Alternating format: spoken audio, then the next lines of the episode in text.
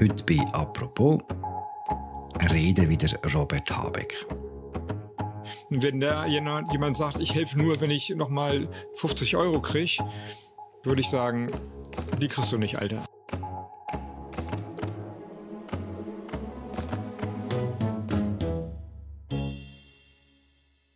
Seit Wochen stimmt der deutsche Wirtschaftsminister Robert Habeck seine Mitbürgerinnen und Mitbürger auf einen harten Winter ein. Und alle lieben ihn dafür.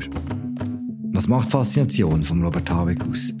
Und was sagt das über Schweizerinnen und Schweizer, wenn sie sich manchmal jemanden wie ihn wünschen?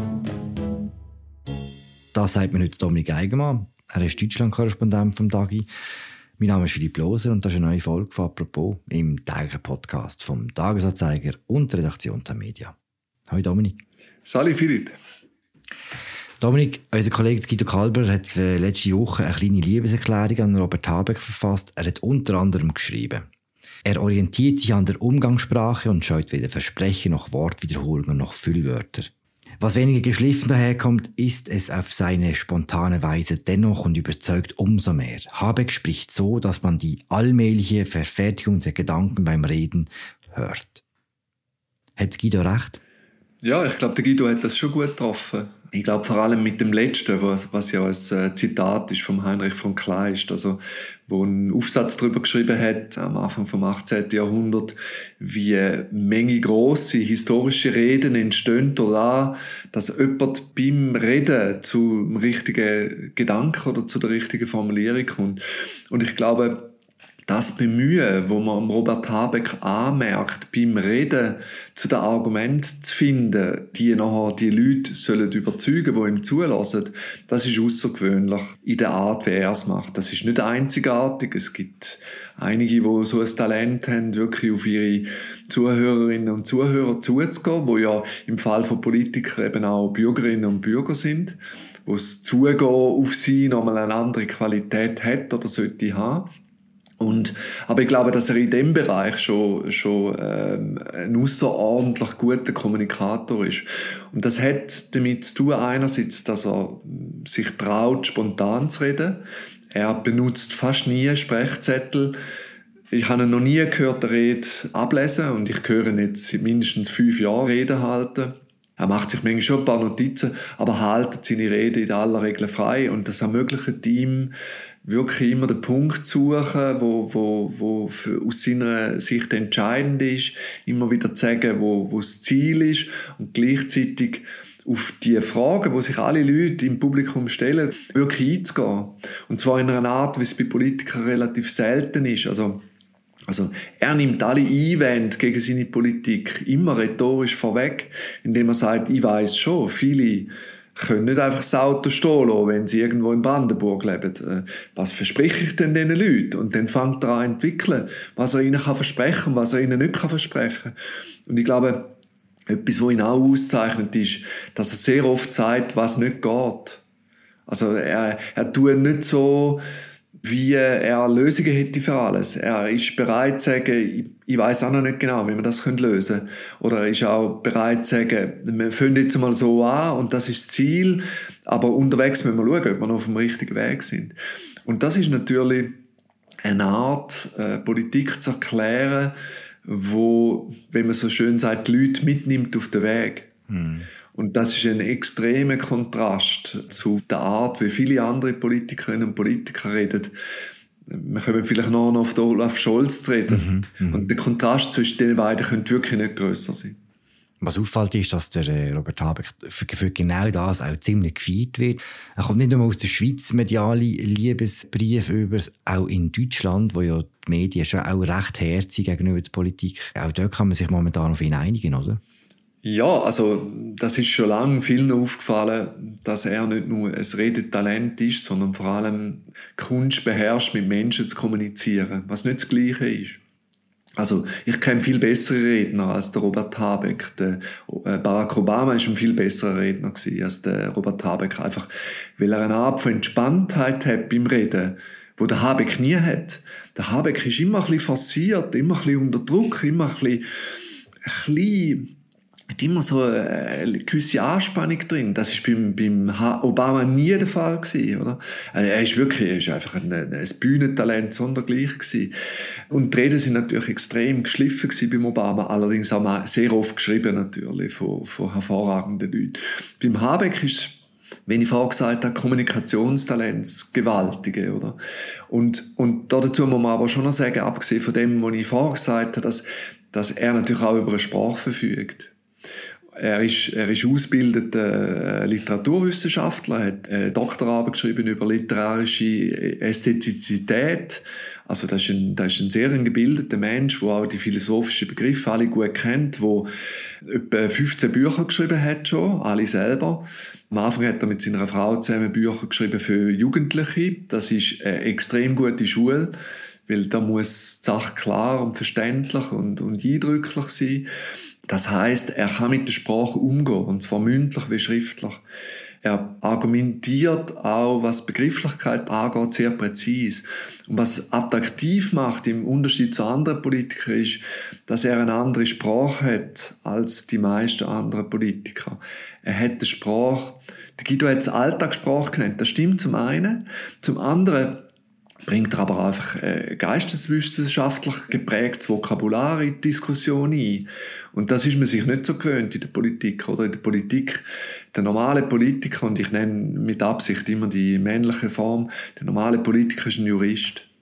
Und Juristen reden wie Juristen reden. Das ist immer, steht alles immer unter Bedingungen. Es muss das Wichtigste Kriterium für eine gelungene Politikerrede von einem Jurist ist, dass er sich nie eine Blöße gibt und dass man nie könnte einen Fehler finden. Das ist für Juristen wahnsinnig wichtig. Für den Habeck ist das nicht wichtig. Für den Habeck ist wichtig, dass er die Leute überzeugt von dem Weg, wo er sie will, äh, mit sich nehmen Und vielleicht noch, wo du gesagt hast, er ist so beliebt, obwohl er jetzt den Deutschen hauptsächlich schlechte Nachrichten überbringt. Er ist nicht beliebt wegen der Nachrichten, die er überbringt. Die machen auch vielen Deutschen Angst. Aber er ist beliebt, weil man ihm glaubt, dass er verstanden hat, was das Problem ist, weil man ihm zutraut, dass er das macht, was jetzt nötig ist und weil man ihm vertraut, dass er uns nicht verarscht. Und das ist jetzt wirklich ein Robert Habeck-Wort. Er braucht ja immer wieder einmal so Wörter und verarscht ist zum Beispiel eins. Da hat er die Leute sofort im Sack, weil alle Leute wissen, dass Politik die Bürgerinnen und Bürger manchmal verarscht. Manchmal wissentlich, manchmal, äh, weil sie es nicht anders können. Und wenn einer dann sagt, ich will euch nicht verarschen, dann schmeißt er sich zwar schon ein bisschen als Publikum an, aber es kommt bei ihm ziemlich ehrlich an. Es ist natürlich so, dass er jetzt das Liebkind ist von den Medien schon seit einiger Zeit. Das ist schon früher einmal gewesen. Das ist 2017 so gewesen, wo er äh, Parteichef geworden ist. Also, ich glaube, gerade Anfang 2018. Dort war er ein Medienstar. Gewesen. Alle haben gefunden, das ist der künftig der wichtigste Politiker in Deutschland. Es hat schon da Leute gegeben, die gesagt haben, Habeck vor Kanzler. Oder? Und alle haben den Narren gefressen an ihm, einfach weil alles, was er gesagt hat, erstens politisch aufregend tönt hat, weil er die Grünen in ganz andere Gelände geführt hat, politisch, wie das früher der Fall war. Also, die Grün und Links ist nicht einfach synonym gewesen, sondern Grün und Mitte ist möglich geworden in einer, in einer neuen Form. Er hat die neue Bürgerlichkeit angesprochen, von einem riesigen Wählersegment in der Mitte. Und er hat das gemacht durch einen sehr persönlichen Stil, wo eben auch die Wörter anders stöhnt haben. Und alle haben einen Narren gefressen. Er sieht auch noch gut aus. Also man schaut ihm gern zu. Und, äh, und das ist klar gewesen, das ist der Star. Und dann ist etwas passiert, was sehr häufig passiert. Mit der Zeit hat sich das ein bisschen abgenutzt. Man hat eher versucht, äh, nach den Fehlern zu suchen und so. Und irgendwann haben, wir, haben alle dann Alena Baerbock toll gefunden. Und haben gefunden, mhm das wäre doch jetzt eigentlich frisch, wenn äh, die Grünen dann Annalena Baerbock zur Kanzlerkandidatin würden machen. Was sie gemacht haben, mit leider einem desaströsen Resultat. Also statt bei 25 Prozent und bei der möglichen Kanzlerschaft, das wäre bei dieser Wahl tatsächlich möglich gewesen, sind sie bei 14 Prozent gelandet, 15 Prozent. Und das ist natürlich eigentlich eine Katastrophe gewesen, obwohl dann Annalena Baerbock nicht so schlecht war, wie sie in den Medien geschrieben worden ist im Wahlkampf. Und der Habeck hat von der Seitenlinie müssen zuschauen.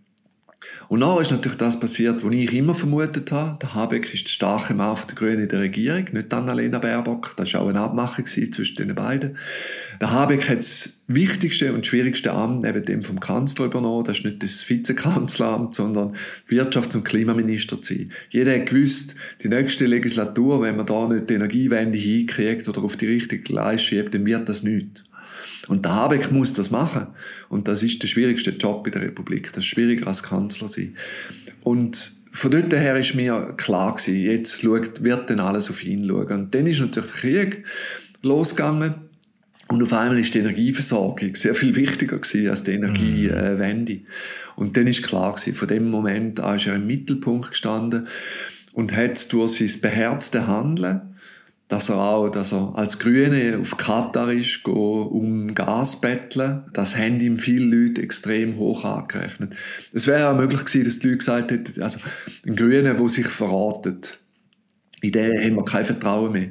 Aber nein, die Leute haben gesagt, der, der sieht, wo Probleme sind, der ist bereit, sie zu lösen und, und erzählt uns keinen Scheiß drüber. Und dann hat es angefangen mit dem Hype, oder?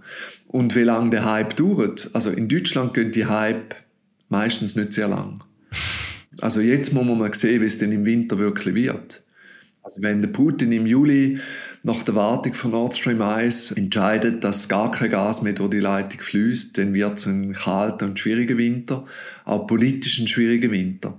Weil irgendwann kommst du dann nicht mehr durch bei den Leuten, die wo unter den hohen Energiepreisen wirklich leiden. Also eine Menge treibt das in die Armut, äh, wenn, wenn, äh, wenn die Wohnungen vielleicht nicht mehr heiß genug, warm genug sind, wenn es schwierig wird mit dem Wasser, wenn die Leute die Jobs verlieren, weil äh, in der Industrie Unternehmen kaputt gehen weil Leute nicht mehr können arbeiten in der Industrie, weil es kein Gas hat und so fort, dann kann es sehr, sehr schwierig werden. Und dann, dann hilft dem Habeck vielleicht dann auch sein Kommunikationstalent nicht mehr viel. Mhm. Aber wenn es einigermaßen glimpflich ausgeht, dann kann er natürlich, dann kann er die grosse Figur bleiben. Er profitiert auch von der Schwäche vom Kanzler, oder ist das selber schon angedeutet? Ja, absolut. Also, äh, es ist klar, er kommuniziert, wie eigentlich der Kanzler müsste kommunizieren. Und Olaf Scholz ist kein guter Kommunikator, nie gewesen. Er ist ein fähiger Politiker. Ähm, das hat er auch an verschiedenen Orten gezeigt, als Vizekanzler in der letzten Regierung von Angela Merkel oder als Bürgermeister in Hamburg, wo eine ziemlich große Stadt ist. Also, aber er kommuniziert weder gern noch gut. Wenn man eine Medienkonferenz von Olaf Scholz anlässt, dann erfahrt man sogar als professioneller Beobachter nichts, wo man nicht schon gewusst hat. Und das ist schon wahnsinnig frustrierend. Und im Fernsehen ist es so, dass er, er redet viel mehr, er gibt viel mehr Interviews, als Merkel je gegeben hat. Aber er sagt so wenig, beziehungsweise so nichts dabei, mhm. dass davon nichts immer in der Erinnerung bleibt von den Leuten. Und das Schwierigste, glaube ich, ist, er will nicht über den Prozess der Politik informieren. Er will die Leute auch gar nicht auf den Weg mitnehmen. Seine Art, Politik zu machen, ist zu sagen, ich stehe nie für einen Mindestlohn von 12 Euro. Hm. Und nachher sagt er, ich habe euch den äh, Mindestlohn versprochen und da ist er. Fertig. Dazwischen gibt es keine Kommunikation mehr. Also wie das organisiert wird mit der Gewerbe. Das, der Scholz meint, das interessiert die Leute eigentlich nicht. Sie wollten eigentlich nur wissen, dass Politiker das einhalten, was sie versprochen haben. Und da hat er vielleicht auch einen Punkt. Und, und er glaubt immer, Angela Merkel sei sein grosses Vorbild bei dem nicht kommunizieren. Und mhm. äh, ich glaube, da hat er sich ein bisschen getäuscht, weil, weil Angela Merkel hat zwar wenig kommuniziert, aber die wichtigen Sachen hat sie sehr eindrücklich gesagt, oft. Es ist schon so bei der Merkel, dass die Leute darauf vertrauten, dass sie ein Mensch das Richtige macht. Auch wenn sie lange nicht gesagt hat, was sie will machen. Aber das Vertrauen musste wachsen über viele Jahre. Also nach der ersten Krise, Finanzkrise, der Schuldenkrise in der EU, erst dann haben die Leute das Gefühl gehabt, du, es kann eigentlich passieren, was will, Merkel macht am Schluss das Richtige, oder? Und dann kannst du die, die Art von Sprachlosigkeit leisten. Und der Scholz kann sie sich nicht leisten im Moment. Und vielleicht um ein Beispiel zu geben, wie sehr ähnliche Arten am Schluss zu reden extrem unterschiedlich aufgefasst werden vom Publikum. Der Robert Habeck hat ja, hat ja kürzlich eben gesagt, also die Vorstellung, dass man alle Menschen, alle Bürgerinnen und Bürger immer können entlasten jetzt bei diesen hohen Preisen, das, das geht einfach nicht. Und, wenn, und Bürgerinnen und Bürger müssen da selber ein bisschen mithelfen. Und, und am Schluss hat er so flapsig gesagt, im ZDF, also einer der grössten Nachrichtensendungen der Republik, hat er gesagt, ja, und, und wenn dann einer mir quasi sagt, nur wenn man 50 Euro gibst, mache ich das, dann, dann kann ich einfach sagen, die, die kriegst du nicht, Alter, ja.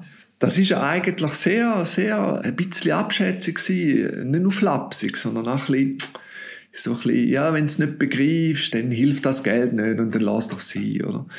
Und Olaf Scholz hat an der Abschlussmedienkonferenz vom G7-Gipfel in Elmar, wo er Gastgeber war, etwas recht Ähnliches gemacht. Äh, eine ausländische Journalistin hat ihn gefragt, eine polnische, polnisch-deutsche Journalistin hat ihn gefragt, was für Sicherheitsgarantien in Deutschland der Ukraine gibt. Könnt ihr uns sagen, äh, wie die aussehen? Dann hat er gesagt, das könnte ich. Und das ist alles gewesen. Und nach, mhm. nach 20 Sekunden hat er gesagt, das war's. Also hätte ich nicht mehr dazu zu sagen. Oder? Und in vielen Medien ist er wahnsinnig äh, kritisiert worden dafür. Er, er hätte müssen sagen, wir wissen ganz genau, wie die Garantien aussehen, aber das ist nicht etwas, was man der Öffentlichkeit kann sagen kann, weil das ist Findinformation. Das ist in einer militärischen Konfrontation nicht opportun, das jetzt zu sagen. Das wäre ein kommunikatives Sprachangebot gewesen, das aufs Gleiche rausgelaufen wäre und das trotzdem ganz anders gewirkt hätte. Und deswegen, weil der Scholz so sprachlos kommuniziert, äh, verzeiht man ihm dann auch solche Sachen nicht. Es ist eigentlich von ihm recht witzig gewesen. Also ich habe sofort müssen lachen. Ich habe genau gewusst, was kommt, oder? Das hat er auch früher schon gemacht, manchmal. Dann lacht er so, dann grinst er so schlumpfig, oder? Und findet sich sau gut. Und das kommt beim Publikum miserabel an. Mögen Sie eigentlich die beiden, Olaf Scholz und Robert Habeck? Ich glaube, die mögen sich, ja. Es ist auch so, dass Olaf Scholz äh, hinter der Kulisse ein anderer Politiker ist als vor der Kulisse. Man kann mit ihm sehr gut verhandeln, ist ein außerordentlich gescheiter Mensch. Äh, man kann mit ihm Lösungen finden, er ist sehr lösungsorientiert. Er gibt Vertrauen, äh, er versteht Sachen, er hat wahnsinnig viel Erfahrung. Man kann sich auf ihn verlassen, wenn man etwas abgemacht hat, gilt Also, ich, ich weiß nicht, befreundet sind sie wahrscheinlich nicht, aber die wissen, dass sie sich aufeinander verlassen können und dass sie auf Gedeih und Verderb sich mühen können aufeinander verlassen. Wenn man es die öffentliche Wahrnehmung nimmt, eben du hast Olaf Scholz auf der einen Seite in seiner Spruchlosigkeit, auf der anderen Seite hast du den Robert Habeck und auch die Annalena Baerbock, die ja als Außenministerin in der Ukraine-Krise, in diesem Krieg eine sehr gute Figur macht. Momentan sind die Grünen schon die starke Partei in der Koalition. Macht das etwas mit der Regierung? Ja, das bringt sie natürlich in eine, in eine unmögliche Schieflage. Also die Grünen sind jetzt, heute ist eine neue Umfrage rausgekommen, äh, sind die Grünen bei 25 Prozent, CDU bei 26 Prozent, die SPD, wo der Kanzler steht, bei 20 Prozent und die FDP bei 7 oder 8 Prozent. Und, und natürlich eigentlich sollte die SPD die große Partei der Regierung sein. Und äh, seit die Regierung angefangen hat, ist die SPD deutlich gesunken und die FDP ebenfalls. Und die Grünen sind massiv gestiegen. Also die Grünen sind jetzt, stehen jetzt wieder so hoch wie bevor der Wahlkampf angefangen hat. Und ich glaube, am Ende ist das auch die Erwartung, die man in Deutschland an die Parteien stellt, dass wer eigentlich fähig ist, die grossen Probleme von der, äh, von der heutigen Zeit zu lösen. Hm. Da glaubt man eben eigentlich nicht an die SPD und hat es eigentlich vor dem spektakulär verkorksten Wahlkampf von der CDU und, und von den Grünen auch nicht glaubt. Sondern man glaubt eigentlich am ehesten die CDU und die Grünen, die könnten das wahrscheinlich, oder? Und das Gleichgewicht stellt sich jetzt wieder ein und das ist natürlich ein Problem für die Regierung, weil, weil das zwingt zum Beispiel die FDP Lärm zu machen mit ihren Themen, wo Reizthemen sind für die Republik und für die Regierung, also für die rot-grünen Teil der Regierung. Und es kann sehr schwierig werden bis zum Bruch der Regierung. Das fast schon kultmäßige, wo, jetzt äh, aktuell um Robert Habeck entsteht, ist ja nicht neu. Das gibt es ja bei anderen Leuten immer wieder mal in Deutschland. Wie ist es als Schweizer, wenn man das so ein bisschen beobachtet? Ich bin bei diesen Hypes immer sehr skeptisch. Mir gefällt das nicht. Es sind sehr, eigentlich fast immer mediale Effekte, die dazu führen. Also, ich habe schon vor dem Entscheid der Grünen wo es darum gegangen ist, wer wäre Kanzlerkandidatin, der Robert Habeck den viel besser und unkonventioneller Politiker gefunden als Annalena Baerbock. Ich finde Annalena Baerbock eine sehr talentierte Politikerin. Aber in den Wahlkampf zu gehen und zu hoffen, sie werde Kanzlerin, ist, glaube ich, ein bisschen vermessen gewesen, oder? Und insofern ähm, habe ich den Habeck nie abgeschrieben gehabt. Aber bevor man jetzt davon redet, dass er der nächste Kanzler wird, würde ich doch schon sagen, schauen wir doch jetzt mal zu, loben wir ihn nicht über den grünen Klee, sind wir, sind wir ein bisschen skeptisch auch, was die Beweihräucherung angeht und so. Im Übrigen, der Habeck selber ist sehr skeptisch seiner öffentlichen Wahrnehmung gegenüber. Natürlich ist er ein narzisstischer Mensch, wie alle grossen Politikerinnen und Politiker, und freut sich darüber, dass ihn die Leute anhimmeln. Und, und das tut ihm schon gut, oder? Das sieht man auch. Er ist sehr zufrieden. Nicht so selbstzufrieden wie der Christian Lindner mit sich, der Chef der FDP, aber, aber schon recht zufrieden. Aber er ist sehr skeptisch. Er weiß genau, das mit dem Hype, das geht auf, das geht ab. Oft kannst du es selber null beeinflussen.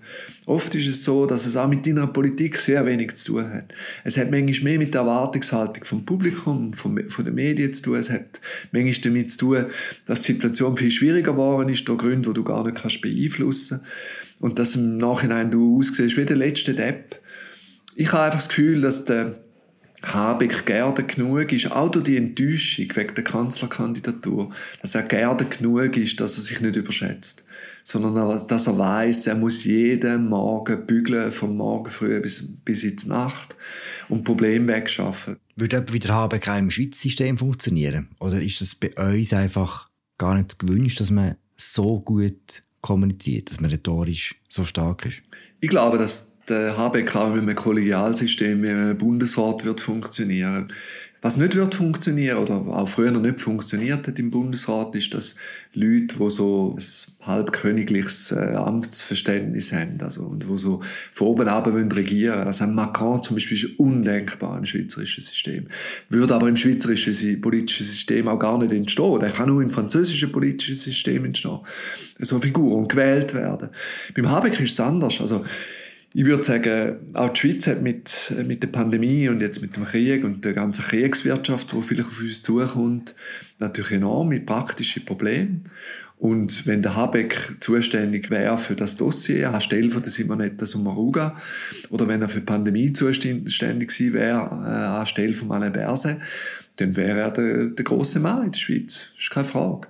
Der Alain Berset ist auch aus dem Gremium rausgewachsen während der Pandemie in einer Form, wie es für das schweizerische politische System ungewöhnlich ist. Man hätte aber nicht können sagen, das ist jetzt ein Systemfehler, sondern sobald die Pandemie ein bisschen an, an Virulenz und an Dringlichkeit verliert, wird auch der Bundesrat Alain Berset wieder ein bisschen unsichtbar. Und das ist schon okay in der Schweiz. Oder? In Deutschland ist das System ein bisschen stärker auf handelnde Politikerinnen und Politiker ausgerichtet. Darum passt dort die, die, die Rolle vom Habeck sicher perfekt. Die Rolle vom Habeck in, in Deutschland wird die irgendwann einmal ganz nach oben führen, ins Kanzleramt? Bei aller Vorsicht, die ich vorher äh, die Gründe dafür angeführt habe, glaube ich tatsächlich, dass er könnte Kanzler werden bei der nächsten Wahl schon. Und zwar einfach deswegen, weil die Grünen sind, sind eigentlich die stärkste Partei gewesen, potenziell von dem Bündnis, wo jetzt die Regierung führt. Und sie haben nicht Kanzlerschaft erobert, weil ihre Kanzlerkandidatin, die Leute, die Leute haben ihr das Amt nicht zugetraut. Beim Robert Habeck, falls er der Kanzlerkandidat würde bei der nächsten Bundestagswahl, ist das natürlich eine andere Sache. Weil, wenn er es gut macht, jetzt in der schwierigsten Aufgabe, wo ein, so ein äh, Wirtschaftsminister vielleicht hat in den letzten 20 Jahren oder 10 Jahren, dann werden die Leute im Wahlkampf sagen, wir haben gesehen, dass der das kann. Wir, finden den, wir haben Vertrauen in den. Und dann denke ich, könnte er sogar auch äh, die SPD mit dem Olaf Scholz abhängen.